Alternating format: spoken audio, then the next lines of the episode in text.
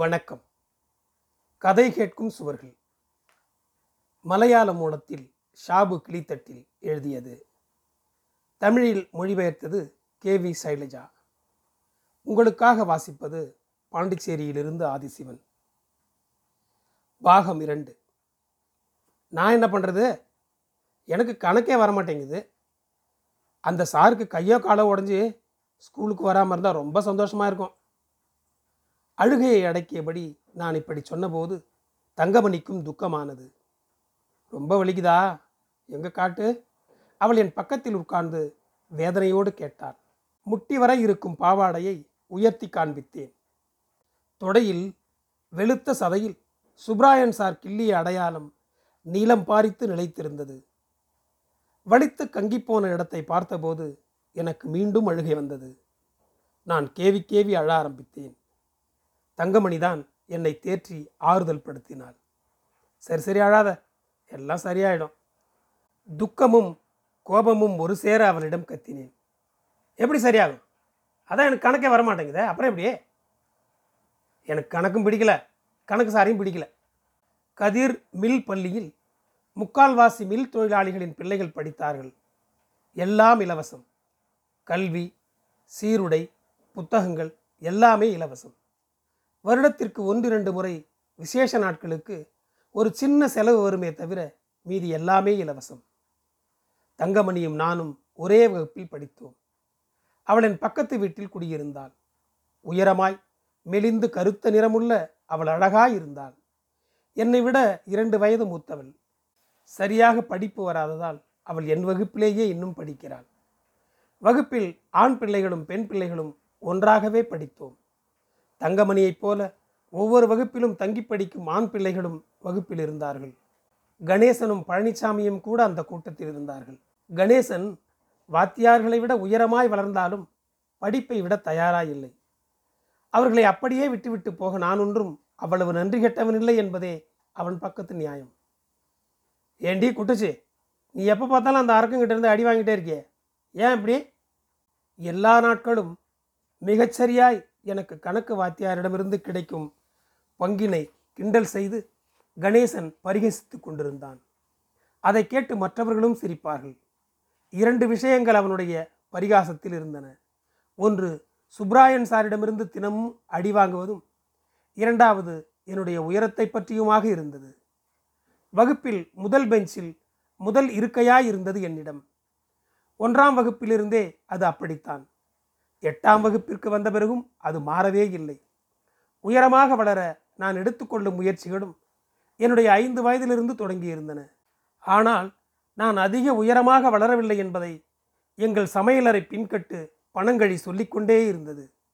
அதனாலேயே எனக்கு குட்டச்சி என்ற காரண பெயரும் வந்தது. அன்றைக்கும் கணக்கு வாத்தியாரிடம் வாங்க வேண்டியதை வாங்கி மிகவும் துக்கத்தில் இருந்த நேரம் அது. அடியே கணக்கு வாத்தியார்கிட்ட அடி வாங்காமல் இருக்க நான் ஒரு வழி சொல்கிறேன் தினமும் இரட்டைச்சடை பின்னி நெற்றியில் பொட்டு வைத்து அலங்காரமாய் பள்ளிக்கு வரும் ஹேமலதா என்னை காப்பாற்ற ஒரு வழி இருக்கிறது என்று ரகசியமாய் என் காதில் சொன்னாள். தங்கமணியுடன் சேர்ந்து ஹேமலதாவும் மேரி லில்லியும் வகுப்பில் எனக்கு மிகவும் நெருக்கமானவர்களாக இருந்தார்கள். தப்பித்துக்கொள்ளும் வழியை சொல்லப் போகும் அவளை நான் பிரியத்தோடு பார்த்தேன். என்னோடு இன்னும் சேர்ந்து உட்கார்ந்தவள் மிகவும் பந்தாவாய் சொல்ல ஆரம்பித்தாள். நான் ஒரு சாமி படம் கொண்டு வரேன். அதை நீ வீட்டில் வச்சு தினமும் காலையில் பூஜை பண்ணா அதுக்கப்புறம் சார் உன் பக்கம் திரும்பவே மாட்டார். ஹேமலதா என்னிடம் ரகசியமாக சொல்வதை கேட்ட தங்கமணியும் மேரி லில்லியும் அதை தெரிந்து கொள்ளும் ஆர்வத்துடன் என்னோடு நெருங்கி உட்கார்ந்தார்கள். நான் அவர்களிடம் ஹேமா சொன்ன உபாயத்தை சொன்னேன். எங்கள் மூன்று பேரின் முகத்தையும் மாறி மாறி பார்த்த ஹேமா அவள் சொன்னதை நம்ப வைக்க மேலும் பேசினாள். அந்த சாமி முன்னாடி நீ என்ன நினச்சி பூஜை பண்ணுறியோ அது அப்படியே நடக்கும். கை உடையணும்னு நினச்சா கை உடையும். இல்லை கால் உடையணும்னு நினச்சா காலும் உடையும். நாங்கள் மூன்று பேரும் பரஸ்பரம் பார்த்து கொண்டோம். ஹேமலதாவை நம்பத் தொடங்கினோம். அப்படி ஒரு அபூர்வ சக்தியுள்ள தெய்வம் ஏதென்று நான் இரவு முழுவதும் யோசித்து தூங்காமலேயே இருந்தேன். சாமி படம் கையில் கிடைத்த பிறகுதான் கணக்கு வாத்தியாரின் தொந்தரவை முடிவுக்கு கொண்டு வர வேண்டும். கை உடையத்தான் நான் பிரார்த்திப்பேன். எனக்கு எவ்வளோ தொல்லைகள் கொடுத்துருப்பான் அந்த வாத்தியார். கணக்கு வராததால் தானே நான் என்ன செய்யட்டும்? அதுக்கு இப்படி தண்டிக்க வேண்டுமா? உமா இங்கே வா. இந்த கணக்கை போர்டில் போட. வகுப்பிற்கு வந்தாலே சாருக்கு என்னை ஏதாவது ஒரு விதத்தில் தண்டிக்க வேண்டுமென்ற அவருடைய குரூரத்தை என் மனவழி புரியாமல் விளையாட்டாய் அரங்கேற்றிக் கொண்டிருந்தார். ஒரு நாளாவது என்னை வைத்து கணக்கு போட வைக்காமல் அவரால் வகுப்பிலிருந்து வெளியே போக முடிந்ததில்லை. சார் எதிர்பார்க்கும் பதில் என்னிடமிருந்து கிடைக்காமல் போனதால் என் தொடையிலிருந்து நிறைய வெள்ளைத்தோலை சார் எடுத்துக்கொண்டு போயிருக்கிறார் என்பதல்லாமல் எனக்கு கணக்கு வந்ததே இல்லை. சுப்ராயன் சாரின் உருவம் பயமுறுத்துவதாக இல்லை. ஆனாலும் அவரை பற்றி யோசிக்கும்போது பிசாசின் ஞாபகம் வருவதை தவிர்க்க முடியவில்லை. மறுநாள் சொல்ல முடியாத உற்சாகத்துடன் பள்ளிக்கு சென்றேன். ஹேமலதா கொண்டு வரும் படம் என் வாழ்நாளில் கணக்கு வகுப்புக்கான நேரங்களை எனக்கு பிடித்தமான பொழுதுகளாய் மாற்றப்போகும் நொடிக்காக காத்திருந்தேன். பள்ளிக்கூடத்திற்கு போகும் வழியில் தங்கமணி என்னென்னவோ பேசிக்கொண்டு வந்தாள். நான் ஒன்றையும் கவனிக்காமல் ம் ஆ ம் ம் என்றோ இல்லை என்றோ மட்டும் என் பதில்களை ஒற்றை வார்த்தைகளில் ஒதுக்கினேன். எப்போதும் போவதை விட சீக்கிரமாகவே பள்ளிக்கு போய்விட்டோம். வகுப்பில் ஓடிப்போய் ஹேமலதா வந்துவிட்டாளா? என்றுதான் முதலில் பார்த்தேன். அவள் இன்னும் வந்து சேரவில்லை. ஆர்வம் குறையாமல் நான் வகுப்பின் வாசலிலேயே நின்றேன். என்னடி குட்டச்சியே வாசலையே பார்த்துக்கிட்டு இருக்க கணேசன் வந்தவுடன் என்னை பரிகசித்தான். அவனுடைய பரிகாசம் முடிவுக்கு வரப்போகிறது என்று மனதுக்குள் நினைத்து உதட்டை சுழித்து காண்பித்து விட்டு வாசலிலேயே நின்றேன். தூரத்தில் அவள் வருவதை பார்த்ததும் வாழ்வில் அதுவரை அனுபவித்து அறியாத விவரிக்க முடியாத ஆனந்த உணர்வாக இருந்தது அது. ஹேமலதா என்றும் இல்லாத அழகுடன் இன்றிருப்பதாக தோன்றியது. ஒரு நிமிடத்தை கூட வீணாக்காமல் நான் அவளுக்கு அருகில் ஓடினேன். என் வாழ்க்கையை அடியோடு மாற்றப்போகும் உபாயத்தோடு வரும் ஹேமலதாவின் நடையில் லேசான கர்வம் இருந்தாலும் நான் அதை பெரிதாக பொருட்படுத்தவில்லை. என்னுடைய கையை பிடித்தபடி நடந்து போய் பெஞ்சில் உட்கார்ந்தாள். யாரும் பார்க்கவில்லை என நிச்சயித்த பிறகு இள நீல நிறத்தில் உள்ள அவளுடைய துணிப்பையிலிருந்து பிரவுன் நிற அட்டையிட்ட புத்தகத்திலிருந்து ஒரு படத்தை வெளியில் எடுத்தாள். அதை என் முன்பாக நீட்டியபடி அவள் சொன்னாள் இந்தா பத்திரமா வச்சுக்க. யார்கிட்டையும் சொல்லக்கூடாது யார்கிட்டையும் காட்டாத. நான் அந்த படத்தை மிகுந்த மரியாதையுடன் பார்த்தேன். தேஜஸ் உள்ள ஒரு படம். கருணை தவழும் முகபாவம். என் பக்கத்தில் இன்னும் நெருங்கி உட்கார்ந்த ஹேமலதா அந்த படத்தின் மகிமைகளை குறித்து பேச ஆரம்பித்தாள். இது வந்து ரொம்ப பவரான ஐயப்ப சாமி. இந்த சாமி காட்டுக்குள்ளே இருக்குது. அங்கே போகிறது ரொம்ப கஷ்டம். வழியெல்லாம் ஒரே கல் முள் மலையமாக இருக்கும். ஆனால் எங்கள் அப்பாவும் மாமாவும் ஒவ்வொரு வருஷமும் அங்கே நடந்தே போவாங்க. பயபக்தியும் மரியாதையுமாக அதை சொன்னபோது அவள் முகத்திலிருந்து கண்ணெடுக்காமல் நான் நிலைத்து பார்த்து கொண்டே இருந்தேன். கணக்கில் என் தூர்நேரம் தீர வேண்டுமானால் எந்த கல்லும் முள்ளும் நிறைந்த பாதையையும் கடக்க நான் தயாராக இருந்தேன். அதற்கு உதவின ஹேமலதாவோடு எனக்கு மிகுந்த பிரியம் தோன்றியது. என் வீட்டில் அதுவரை சுவாமி விவேகானந்தரின் ஒரு படம் மட்டுமே இருந்தது. பூஜையும் பிரார்த்தனையும் பழக்கமில்லாததால் ஐயப்பனை நாங்கள் இதுவரை கவனித்திருந்ததில்லை. அந்த கடவுளின் மகத்துவமும் தெரிந்திருக்கவும் இல்லை. வீட்டிற்கு வந்த பிறகு ஹேமலதா தந்த ஐயப்பன் படத்தை விவேகானந்தருக்கு பக்கத்தில் வைத்து நான் உள்ளம்புருகி பிரார்த்தித்தேன். மறுநாள் மிக எதிர்பார்ப்போடு பள்ளிக்கூடம் சென்றேன். ஆனால் சுப்ராயன் சார் என் எதிர்பார்ப்புகளை தகர்த்தெறிந்தார். ஒழுங்காக கை நீட்ட. படிக்கிறதும் இல்லை. படிக்கிறவங்களையும் விடாமல் அவங்களோட சும்மா என்ன பேச சுளிர். மெல்லிய பிரம்பால் விழுந்த அடி அதேபோல குச்சியாய் இருக்கும் வெளுத்த விரல்களின் நரம்புகள் வழியாக உடல் முழுவதும் நோவித்து பரவியது. சிறிது நேரத்திலேயே விரல்கள் மரத்து போயின. ஒடிந்து தொங்கிப் போய்விட்டதோ என்று பயந்து கைகளை பார்த்தேன்.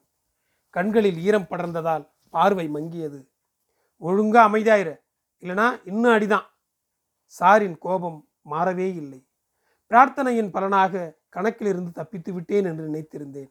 ஆனால் அடியோ இரண்டு மடங்காய் இருந்தது. எப்போதும் போல் சார் கஞ்சப்படாமல் தந்திருந்தார். அதுவும் போதாமல் வகுப்பில் பேசினேன் என்பதால் கிடைத்த பிறம்படி கையிலும் மனசிலும் பெரிய காயத்தை ஏற்படுத்தியது. வழியால் துடித்து கொண்டிருப்பதற்கிடையில் நான் ஹேமலதாவை பார்வையாலேயே சுட்டு பொசுக்கினேன். நான் என்ன செய்ய முடியும் என்பது போல அவள் தலையை குனிந்து கொண்டாள். அதன் பிறகு அவளை பார்க்கும் போதெல்லாம் அவளுடைய வட்டப்பொட்டும் இரட்டை சடையும் என் கண்ணிற்கு பிடிக்கவே இல்லை. பிரார்த்தனை தகர்ந்த துக்கத்தில் இருக்கும் நேரத்தில் ஆற்றுப்படுத்துவது போல மேரி லில்லி அவளுக்கு தெரிந்த உபாயத்தோடு என்னிடம் பேசினாள்.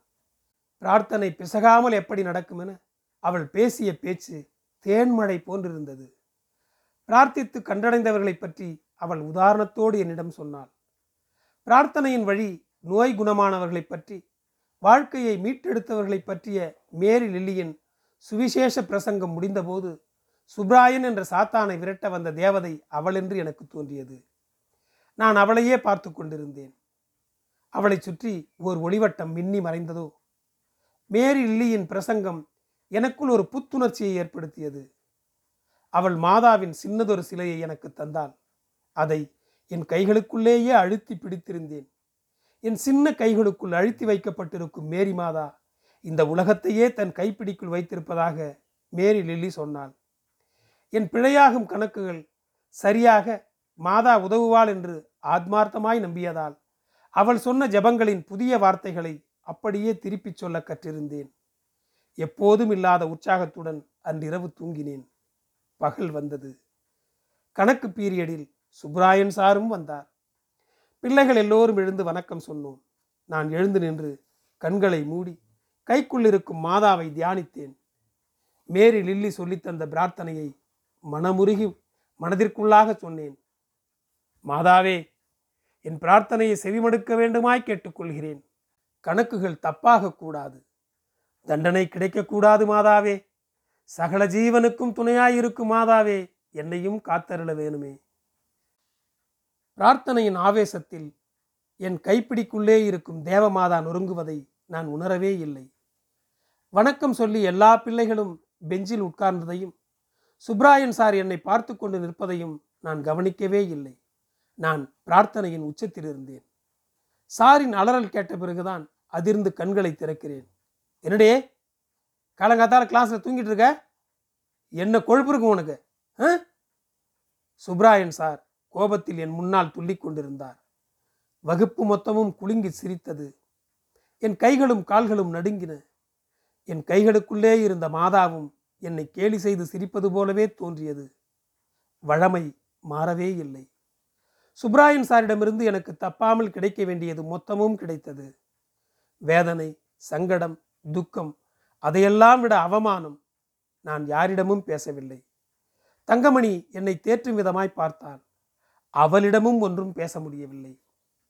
மதியத்திற்கு மேல் வந்த இடைவேளையில் நான் மாதாவின் உருவச்சிலையை கழிப்பறையில் கொண்டு போய் வைத்துவிட்டு வந்தேன். அது மேலும் என் கையில் இருந்தால் இன்னும் தண்டனை கிடைக்கும் என்று எனக்கு தோன்றியது. யாரிடமும் பேசாமல் வகுப்பில் வந்து உட்கார்ந்தேன். ஏண்டி உனக்கு எவ்வளோ திமிர் இருந்தா மேரி மாதா சிலையை பாத்ரூமில் கொண்டு போய் வச்சிருப்பேன் என் இரண்டு காதுகளும் அடைத்து ஓங்கி அடித்த மாதிரி பெரும் சத்தம் கேட்டு அதிர்ந்து நான் திரும்பி பார்த்தபோது மேரி லில்லி கோபத்தில் அக்னியாய் ஜொலித்து கொண்டிருந்தாள். உனக்கு இப்போ வாங்குற அடியெல்லாம் பத்தாதடி. இன்னும் நீ நிறைய வாங்குவ. அவள் சாப வார்த்தைகளால் பொறிந்து தள்ளினாள். ஏன் இப்படி திட்டித்திருக்கிறாள் என்று புரியவில்லை. நியாயப்படி நான் தானே திட்ட வேண்டும்? நான் அவளையே பார்த்தேன். எனக்கு உபாயமும் சொல்லிக் கொடுத்து அடியும் வாங்கி கொடுத்து பத்தாமல் என்னை தின்று தீர்த்து விடுவாளா இவள்? எதை கேட்க நினைத்தாலும் அவள் நின்றிருந்த விதத்தில் நான் எதையும் கேட்க துணியவில்லை. ஆனாலும் அவள் விடவே இல்லை. நீ பயங்கர திமிர் பிடிச்சவ கொழுப்படுத்தவ. அகங்காரி. நீ எங்கே போய் அழுதாலும் என்ன செஞ்சாலும் உன்னை மாற்றவே முடியாது. சாபமிட்டு கொண்டிருந்தவளை நிதானமாய் பார்த்தபோது நான் பாத்ரூமில் வைத்துவிட்டு வந்த மாதாவின் சிறு உருவ சிலையை அவள் கையில் வைத்திருப்பது தெரிந்தது. ஓ அதுதான் இவள் இப்படி துடிப்பதற்கு காரணமா? அவளுடைய கடவுளை நான் அவமானப்படுத்தி இருக்கிறேன் என்று அவள் நினைத்திருக்கலாம். மேரி மாதாவை புறக்கணித்து விட்டேன் என்றும் கேவலப்படுத்தி விட்டேன் என்றும் அவள் நம்பிவிட்டாள். ஒரு மதச்சண்டைக்கு காரணமான விஷயம் அது. ஆனால் அது எனக்கும் மேரி லில்லிக்குமான பிரச்சனையாக மாறிவிட்டது. கணக்கில் என் பிழைகள் கூடிக்கொண்டே வந்தன. தவறாத கணக்கிற்காய் இனி ஒரு கடவுளையும் நான் பிரார்த்திக்க மாட்டேன் என்று தீர்மானித்த வேளையில்தான் தங்கமணி அவளுடைய உபாயத்தோடு என்னை நெருங்கி வந்தாள். இந்த ஒரு முறை மட்டும் தனக்காக பரிசோதித்து பார்க்கும்படி அவள் என்னை நிர்பந்தித்தாள். ஏதோ நோட்டீஸிலிருந்து கிழித்தெடுத்த படத்தை வைத்துக்கொண்டு அவளும் என்னை உசுப்பேற்றி விட்டாள். தாண்டவமாடும் சிவனின் உருவம். கோபத்தால் ஜொலித்து நிற்கும் பகவான். ஒரு முறை பிரார்த்தித்தேன். சுப்ராயன் சாரிடமிருந்து என்னை காப்பாற்ற வேண்டுமே என்ற என் முதல் இரண்டு பிரார்த்தனைகளும் பிசுபிசுத்து போனதால் இந்த முறை பிரார்த்தனையின் தீவிரம் சற்று குறைந்திருந்தது. ஆனால் பிரார்த்தனை பலித்தது பஸ்ஸில் ஏறும்போது காலிடறி கீழே விழுந்த சுப்ராயன் சாரின் கையில் சின்னதாக அடிபட்டது. இது தெரிந்தவுடன் தங்கமணிக்கு பயம் ஏற்பட்டது. பிரார்த்தனையின் பலன்தான் இதுவென்று தெரிய வந்தால் தனக்கு என்ன ஆகும்? அப்படி தெரிய வருமா? பிரார்த்தனை செய்தது நானாக இருந்தாலும் அதற்கு கூட்டாய் செயல்பட்டதும் உபாயம் சொன்னதும் அவள்தானே. அவளுக்கு உட்கார பொறுக்கவில்லை. யாருக்கும் ஒன்றும் தெரியப் போவதில்லை என்று அவளை சமாதானப்படுத்தினேன். ஆனால் மேரி லில்லி கிடைத்த வாய்ப்பை வீணடிக்கப் போவதில்லை என்று உறுதியில் இருந்தாள். அவளுடைய கடவுளை கேவலப்படுத்தி விட்டேன் என்ற கோபத்தின் உச்சியில் இருந்தவளுக்கு என்னிடம் பகை தீர்த்து கொள்ள பெரும் வாய்ப்பு கிடைத்தது. அவள் துள்ளி குதித்தாள். வாய்ப்பை முழுவதுமாய் பயன்படுத்த அவள் தீர்மானித்தாள். எனக்கு தெரியுண்டே நீ ஏதோ பூஜை பண்ணியிருக்க அதனால தான் சாருக்கு கை உடஞ்சி போச்சு. நான் இதை சார்கிட்ட சொல்லாமல் விட மாட்டேன்.